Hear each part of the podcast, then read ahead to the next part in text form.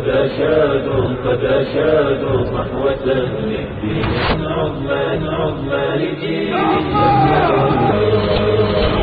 شعارا علا بالدين قد 21 21 آتے ہی آتے ہی کہ اگر آپ کہ اگر آپ نجات حاصل کرنے کی ضرورت نجات حاصل کرنے کی ضرورت ہم کے وقت، اس نے اپنے ساتھیوں کو گھوڑے تیار رکھنے کی ہدایت کی اور خود مکان کی چھت پر چڑھ کر ادھر ادھر دیکھنے لگا۔ اچانک اسے جنوب مشرق کی پہاڑی پر ایک سوار کی جھلک دکھائی دی۔ کچھ دیر وہ ٹک ٹکی باندھ کر دیکھتا رہا۔ پھر اچانک اس کی رگوں میں خون کی گردش تیز ہونے لگی۔ سوار ابھی کوئی نصف میل دور تھا، تاہم اس کا دل گواہی دے رہا تھا کہ وہ آتکا ہے۔ چند منٹ اور پورے انہماک سے اس کی طرف دیکھنے کے بعد وہ جلدی سے سلما کے کمرے میں پہنچا اور بولا، امی مبارک ہو آتکا واپس آ رہی ہے، لیکن جب تک میں اس کا دماغ درست نہیں کر دیتا، آپ اسے منہ لگانے کی کوشش نہ کریں۔ اس لیے آپ اوپر کے کمرے میں تشریف لے جائیں اور وہاں خاموشی سے بیٹھی رہیں۔ اس لڑکی اور خادمہ کو بھی وہیں لے جائیں۔ اگر آپ کی طرف سے اسے ذرا سی بھی شہ ملی تو معاملہ خراب ہو جائے گا۔ آئیے، جلدی کیجیے سلما اپنی خادمہ اور خالدہ کے ساتھ زینے کی طرف بڑھی۔ عمیر ان کے پیچھے پیچھے باہر کے منزل کے دروازے تک آیا۔ سلما نے کمرے کے اندر داخل ہوتے ہی اچانک مڑ کر اس کی طرف دیکھا اور کہا، عمیر، مجھے ڈر ہے کہ اگر تم نے اس کے ساتھ کوئی سخت کلامی کی تو بات بہت بڑھ جائے گی۔ امی، آپ فکر نہ کریں، یہ اس کی پہلی حماقت ہے اور میں صرف یہ تسلی کرنا چاہتا ہوں کہ وہ دوبارہ گھر سے باہر قدم نکالنے کی ضرورت نہیں کرے۔ عمیر نے یہ کہہ کر دروازہ بند کر دیا اور باہر سے کنڈی لگا دی۔ سلما چلائی، عمیر عمیر، ٹھہرو، میری بات تو سنو۔ اس نے جواب دیا، اگر آپ یہ نہیں چاہتی کہ سارا گاؤں یہاں جمع ہو جائے، تو آپ کو شور مچانے کی کوشش نہیں کرنی چاہیے۔ سلما نے نرم ہو کر کہا، بیٹا مجھے صرف یہ خطرہ ہے کہ وہ تمہاری کسی بات پر مشتعل نہ ہو جائے۔ آپ فکر نہ کریں۔ اگر آپ کی طرف سے اس کی حوصلہ افزائی نہ ہوئی، تو میں اسے مشتعل کرنے کی کوشش نہیں کروں گا۔ عمیر یہ کہہ کر تیزی سے نیچے اترا اور بھاگتا ہوا ڈیوڑی کی طرف بڑھا۔ آتکا آ رہی ہے۔ اس نے گھر کے نوکر سے مخاطب ہو کر کہا، لیکن اندر آنے سے پہلے اسے یہ معلوم نہیں ہونا چاہیے کہ ہم یہاں اس کا انتظار کر رہے ہیں۔ اگر وہ پوچھنے کی کوشش کرے تو اسے یہ کہہ کر ٹال دیا جائے کہ میں باقی نوکروں کے ساتھ اسے تلاش کر رہا ہوں۔ یہ بہت ضروری ہے کہ اس کے پیچھے کوئی اور ڈیوڑی کے اندر داخل نہ ہو۔ اس لیے اس کی آمد کے بعد دروازہ بند کر دینا چاہیے۔ میرا ایک ساتھی تمہاری اعانت اور رہنمائی کے لیے مہمان خانے کے اندر موجود ہوگا۔ پھر وہ بھاگتا ہوا مہمان خانے میں داخل ہوا اور ایک منٹ بعد وہ دو آدمیوں کے ساتھ سکونتی مکان کا رخ کر رہا تھا۔ تھوڑی دیر بعد عمیر انتہائی پریشانی کی حالت میں آتکا کا انتظار کر رہا تھا۔ عام حالات میں اسے اب تک گھر پہنچ جانا چاہیے تھا، لیکن اب شام ہو چکی تھی اور اس کی آمد کے کوئی آثار نہ تھے۔ مکان کے درمیانی کمرے میں چراغ جلانے کے بعد وہ کبھی باہر نکل کر بارام دہ یا سہن میں ٹہلنا شروع کر دیتا اور کبھی کمرے کے اندر کرسی پر بیٹھ جاتا۔ بلاخر اسے مکان سے باہر گھوڑے کی ٹاپ سنائی دی۔ وہ جلدی سے باہر نکلا آتکا ڈیوڑی سے نمودار ہوتی ہی گھوڑے سے کود پڑی اور وہ بھاگ کر واپس کمرے میں آ گیا آتکا بارامدے کے سامنے ایک ثانیے کے لیے رکی پھر جھجکتی ہوئی کمرے کے اندر داخل ہوئی اور اس نے عمیر کو دیکھتے ہی سوال کیا چچی جان کہاں ہے عمیر کو اس کا چہرہ دیکھ کر پہلی بار گھر کے اندر اپنی برتری کا احساس ہو رہا تھا اس نے بے پرواہی سے جواب دیا خالدہ نے کسی سوار کو گاؤں کی طرف آتے دیکھا تھا اور وہ دونوں تمہارا پتہ لگانے گئی تھی اگر تم سیدھی کر آتی تو وہ کہیں راستے میں تم کو مل جاتی۔ میرا خیال ہے تم منصور کے گھر رک گئی تھی آتکا کا چہرہ اچانک غصے سے تمتما اٹھا اور اس نے کہا، میں اس امید پر وہاں گئی تھی کہ شاید حامد بن زہرا کے قاتلوں کو اس کے نواسے پر رحم آ گیا ہو۔ تم کیا کہہ رہی ہو؟ عمیر نے سراسیمگی کی حالت میں کرسی سے اٹھتے ہوئے کہا کیا حامد بن زہرا کو کسی نے قتل کر دیا ہے؟ آتکا نے کہا، اگر تم اس وقت آئینے میں اپنا چہرہ دیکھ سکو تو اس سوال کا جواب مل جائے گا۔ میں تم سے صرف یہ پوچھنا چاہتی ہوں کہ منصور کہاں ہے، اور یاد رکھو تمہیں غلط بیانی سے کوئی فائدہ نہیں ہوگا۔ اگر تم مجھے مطمئن نہ کر سکے تو کل تک یہ سوال گاؤں کے ہر بچے اور بوڑھے کے زبان پر ہوگا۔ عمیر نے کہا، تمہیں یہ سعید نے بتایا ہے؟ کہ اس کے والد قتل ہو چکے ہیں؟ ہاں تم اپنے ساتھیوں کو یہ اطلاع دے سکتے ہو کہ وہ اپنے گناہوں پر پردہ ڈالنے میں کامیاب نہیں ہو سکتے۔ سعید زندہ ہے اور تمہاری دسترس سے بہت دور جا چکا ہے۔ سرے دست، اسے یہ معلوم نہیں کہ اس کے باپ کے قاتل کون ہیں۔ انہوں نے رات کے وقت اپنے چہروں پر نقاب ڈال رکھے تھے، لیکن کرناٹک کے اندر اور باہر ایسے لوگ موجود ہیں جن سے تمہاری اور تمہارے ساتھیوں کی کوئی بات پوشیدہ نہیں۔ اگر وہ سعید کو قاتلوں کے متعلق بتا دیتے تو وہ زخمی ہونے کے باوجود ان سے انتقام لینے میں ایک لمحے کی تاخیر برداشت نہ کرتا۔ لیکن اس کے ساتھی یہ سمجھتے ہیں کہ حامد بن زہرا کے بعد قوم کو اس کے بیٹے کی ضرورت ہے۔ وہ اسے غرناتا واپس لانے کے لیے مناسب حالات کا انتظار کریں گے۔ اور پھر یہ سوچنا تمہارا کام ہوگا کہ قوم کے غداروں کی گردنوں اور محبان وطن کی تلواروں کے درمیان کتنا فاصلہ ہے۔ عمیر کا چہرہ زرد ہو چکا تھا۔ وہ کچھ دیر پتھرائی ہوئی نگاہوں سے آتکا کی طرف دیکھتا رہا، پھر اس نے سنبھلنے کی کوشش کرتے ہوئے کہا آتکا مجھے معلوم نہیں کہ حامد بن زہرا کب اور کہاں قتل ہوئے ہیں، اور میں تمہیں یقین دلاتا ہوں کہ منصور کو کوئی خطرہ نہیں۔ میں نے جعفر کی بیوی سے وعدہ کیا تھا کہ جب تم واپس آ جاؤ گی، تو اسے بحفاظت گھر پہنچا دیا جائے گا، اور میں اس وعدے پر قائم ہوں۔ آتکا نے کہا تمہیں بہت سی باتوں کا علم نہیں، لیکن میں بہت کچھ جانتی ہوں۔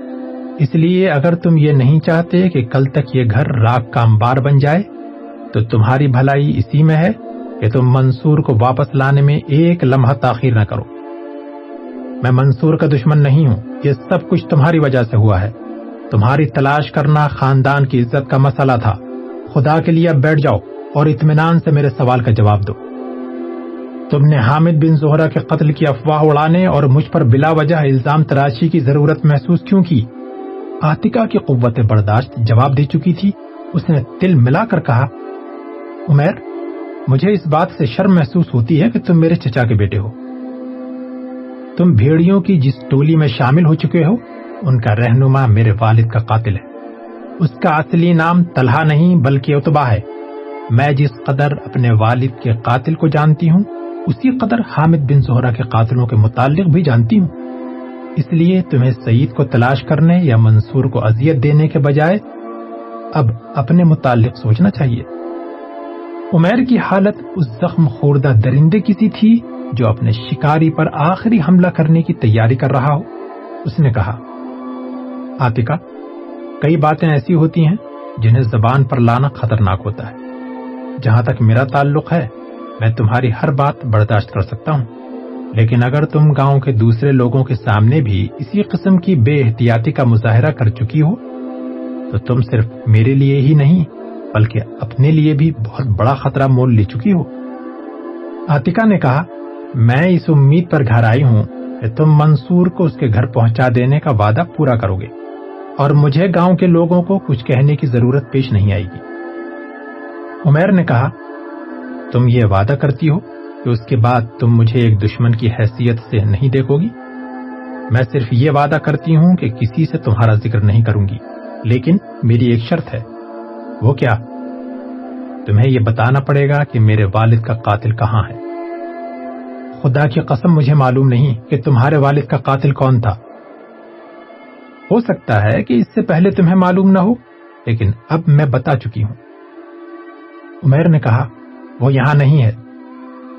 آتکا نے کہا، اگر میرے خاندان کی غیرت نہیں مر چکی، تو میں زمین کے آخری کونے تک اسے تلاش کروں گی۔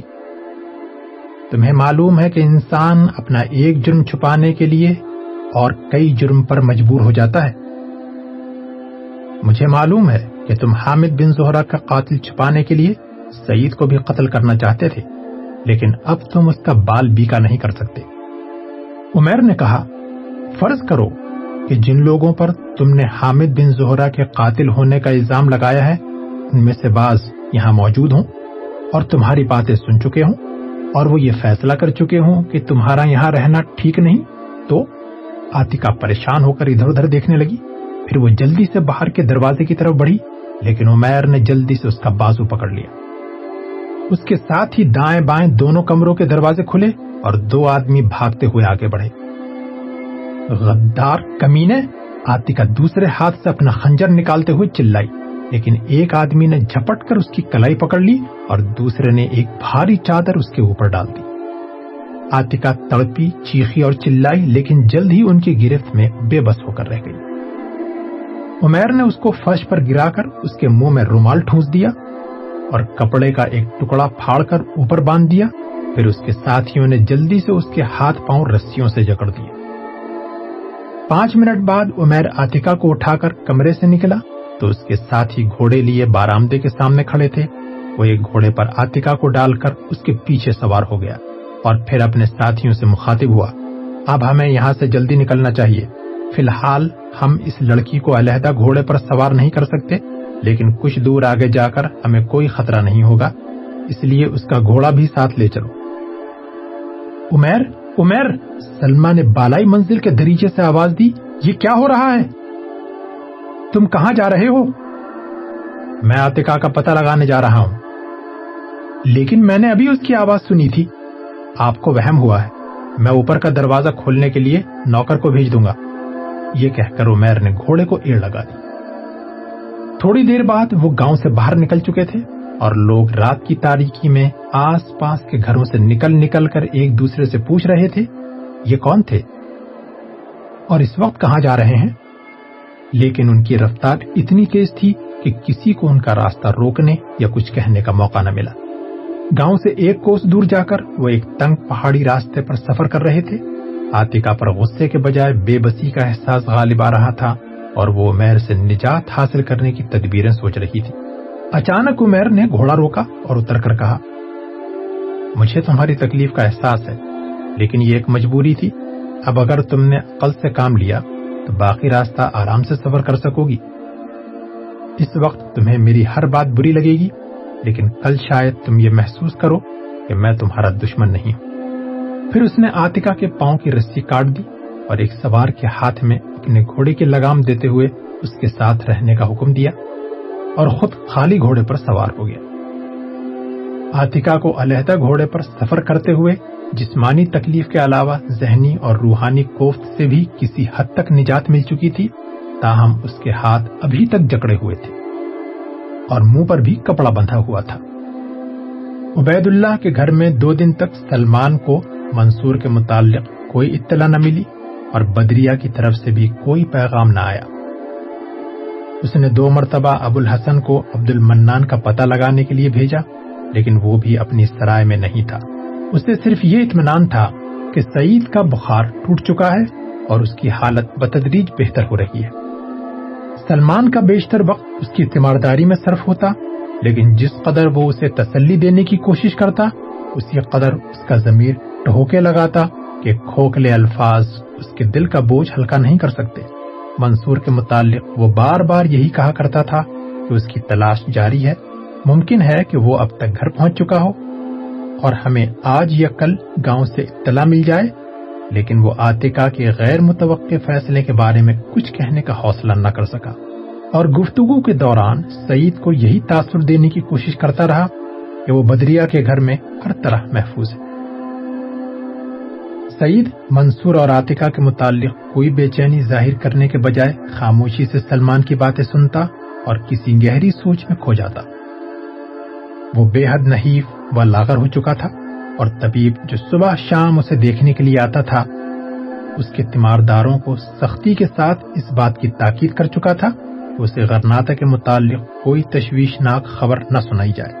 چنانچہ جب وہ عبید اللہ اور اس کے بیٹے یا کسی نوکر سے کوئی سوال پوچھتا تو وہ اس کی تسلی کے لیے اہل غرناتا کے جوش و خروش اور قبائل کی طرف سے حوصلہ افزا پیغامات کی خبریں سنایا کرتے تھے۔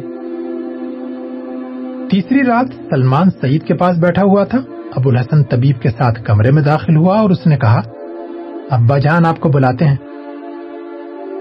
سلمان اٹھ کر اس کے پیچھے ہو لیا۔ جب وہ کمرے سے باہر نکلا تو ابو الحسن نے دبی زبان سے کہا، آپ اپنے کمرے میں تشریف لے جائیں۔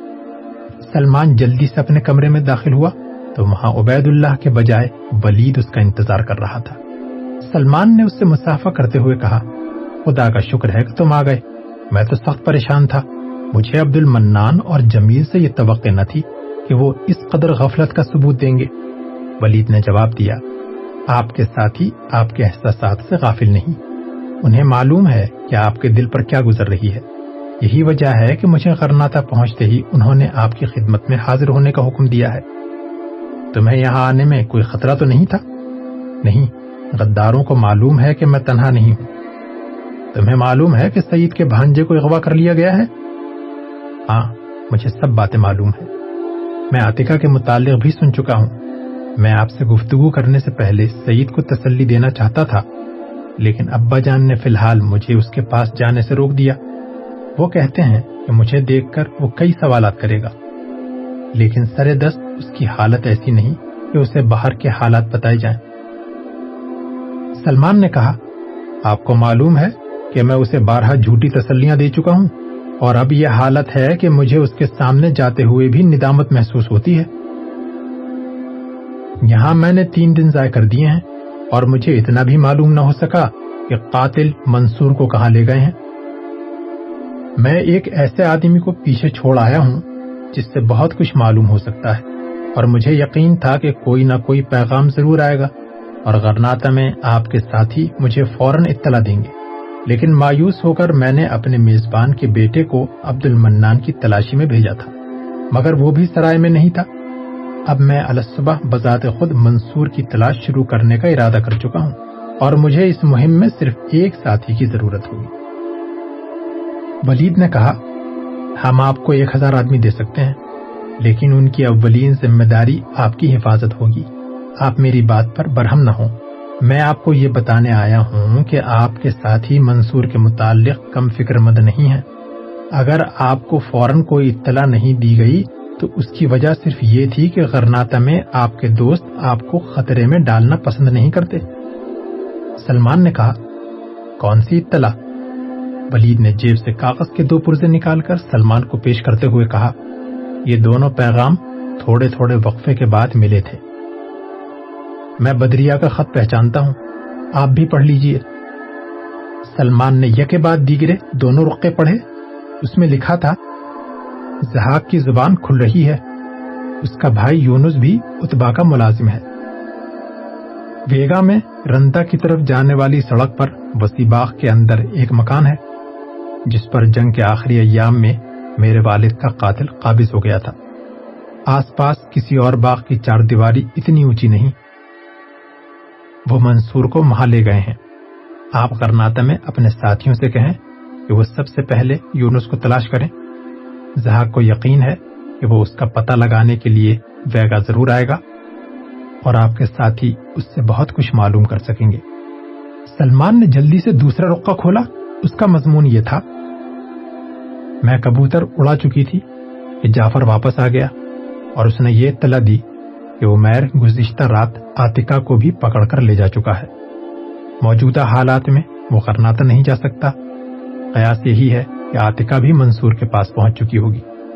لیکن میں التجا کرتی ہوں کہ آپ یہ معاملہ ان لوگوں پر چھوڑ دیں جو بیگا کے حالات سے واقف ہیں۔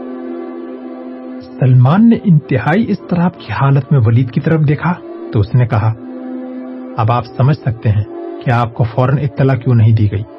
انہیں تلاش کرنا اہل غرناتا کی ذمہ داری ہے۔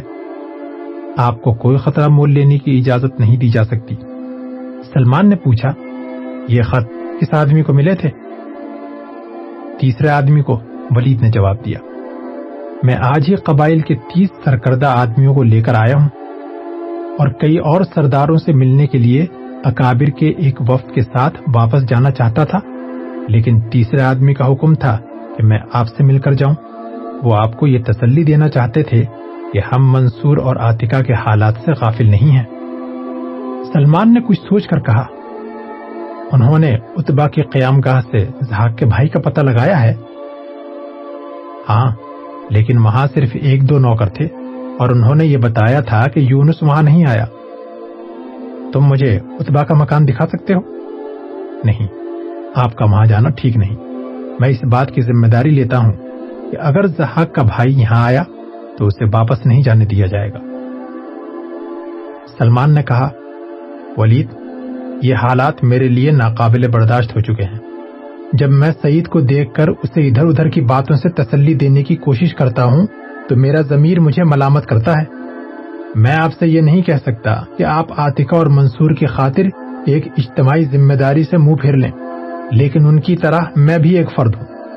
اگر میں اپنی جان کی قربانی دے کر حامد بن زہرا کے نواسے کی جان اور ایک مجاہدہ کی بیٹی کی عزت بچا سکوں، تو میرے لیے یہ سودا مہنگا نہیں ہوگا۔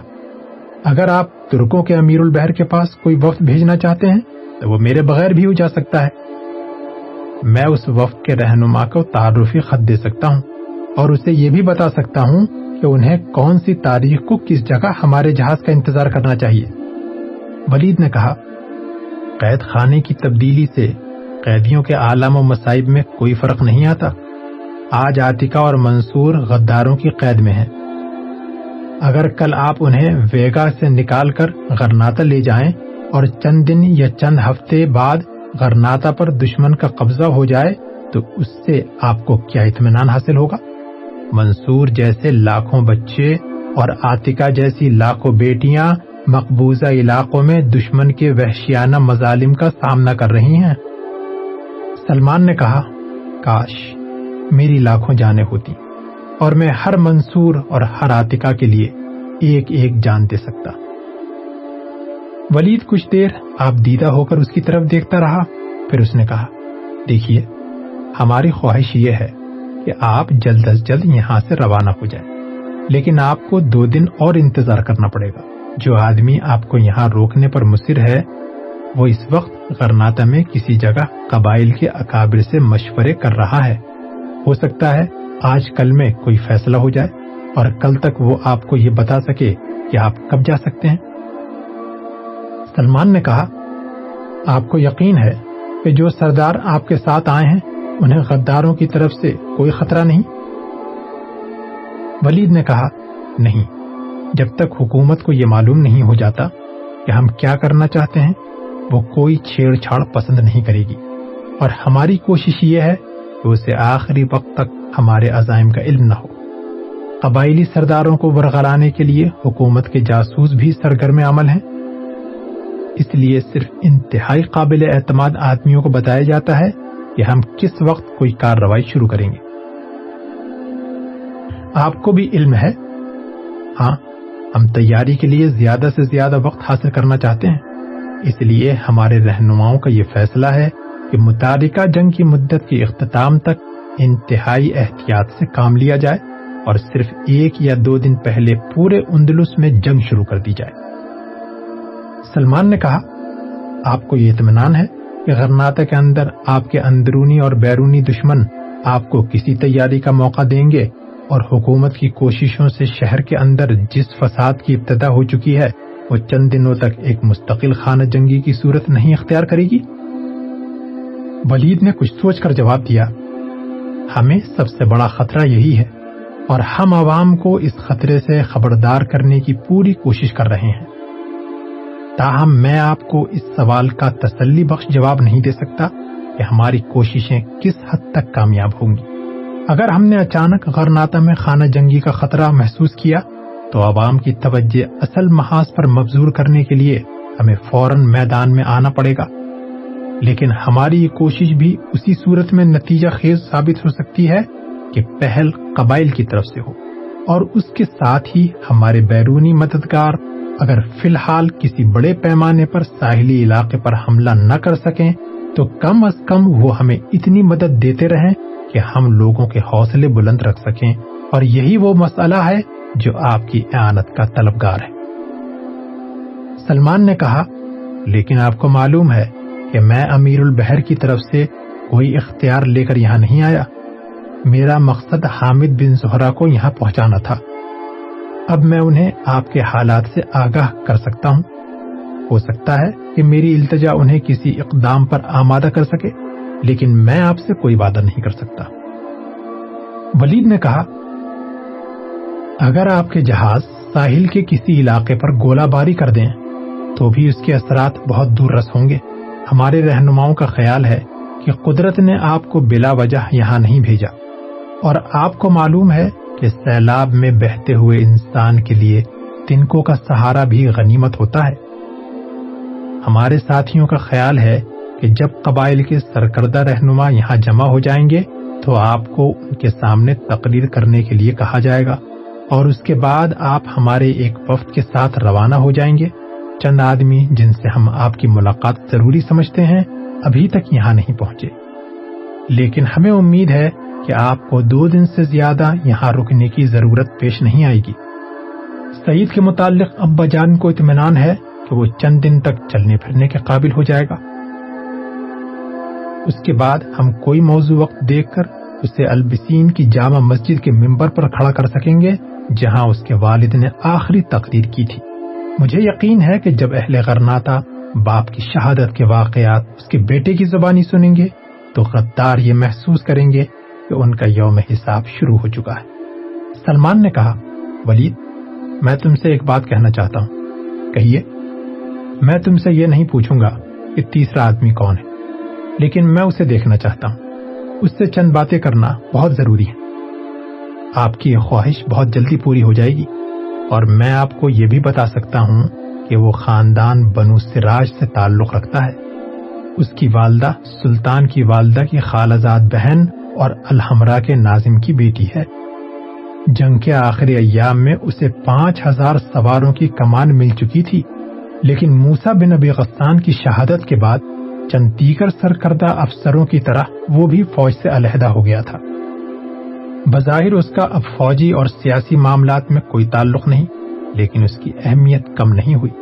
کرناتا میں بہت کم آدمی ایسے ہیں جنہیں اس کی خفیہ سرگرمیوں کا علم ہے۔ میں بھی صرف اتنا جانتا تھا کہ ایک با اثر آدمی کی بدولت فوج کے ساتھ ہمارے رہنماؤں کا رابطہ قائم ہے۔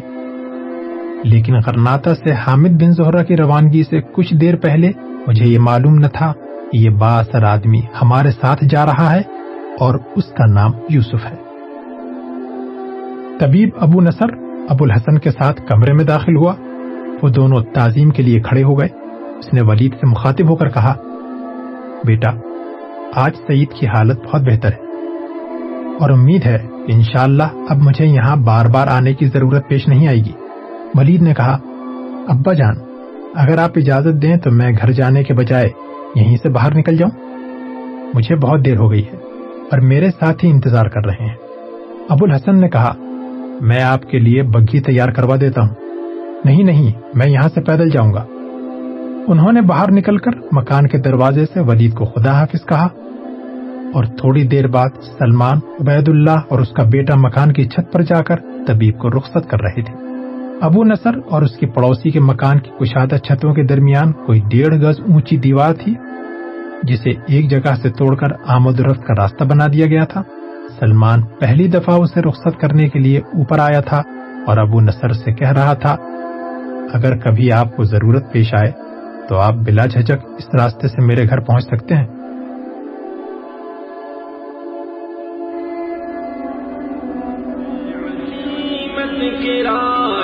کہاں چل دیے چھوڑی عظمت بھری داستان چل دیے عظیمت کی راہی کہاں